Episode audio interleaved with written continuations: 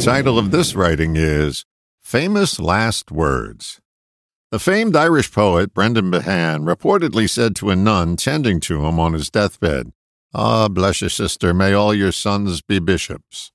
If you engage your imagination, you can craft some famous last words for some famous people, living or dead. For example, Jackie Gleason, and away we go. Julian Assange, I'm leaking. Calvin Klein, I'm going out of style. Your last words, no matter how poignant or memorable, will pale in comparison to your deeds. What will you be remembered for? If it's only for a handful of sayings, they only scratch the surface of who you really are. My sense is you'd rather be remembered for what you did, not what you didn't do or say. We all make mistakes in life, many of which we hold regret about. The one thing we don't do becomes our undoing for however many days we have left. This one thing is something I wrote about a number of years ago. It's truly what you'll be remembered for if you muster the courage to do it. Not only that, it will free you from the burden of carrying a heavy weight until you breathe your last words. It's called the opportunity. Let me uh, share it with you now.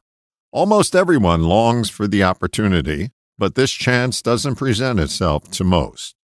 The opportunity is presented to only a few, and most of them don't act on it. The small percentage of people who do act on the opportunity have peace and contentment for the balance of their days. The unsettling news is that the people who never had the opportunity presented to them, and the ones who did and passed it up, share something in common. They either regret for the rest of their life that they never got the opportunity, or they forever rue not acting on it.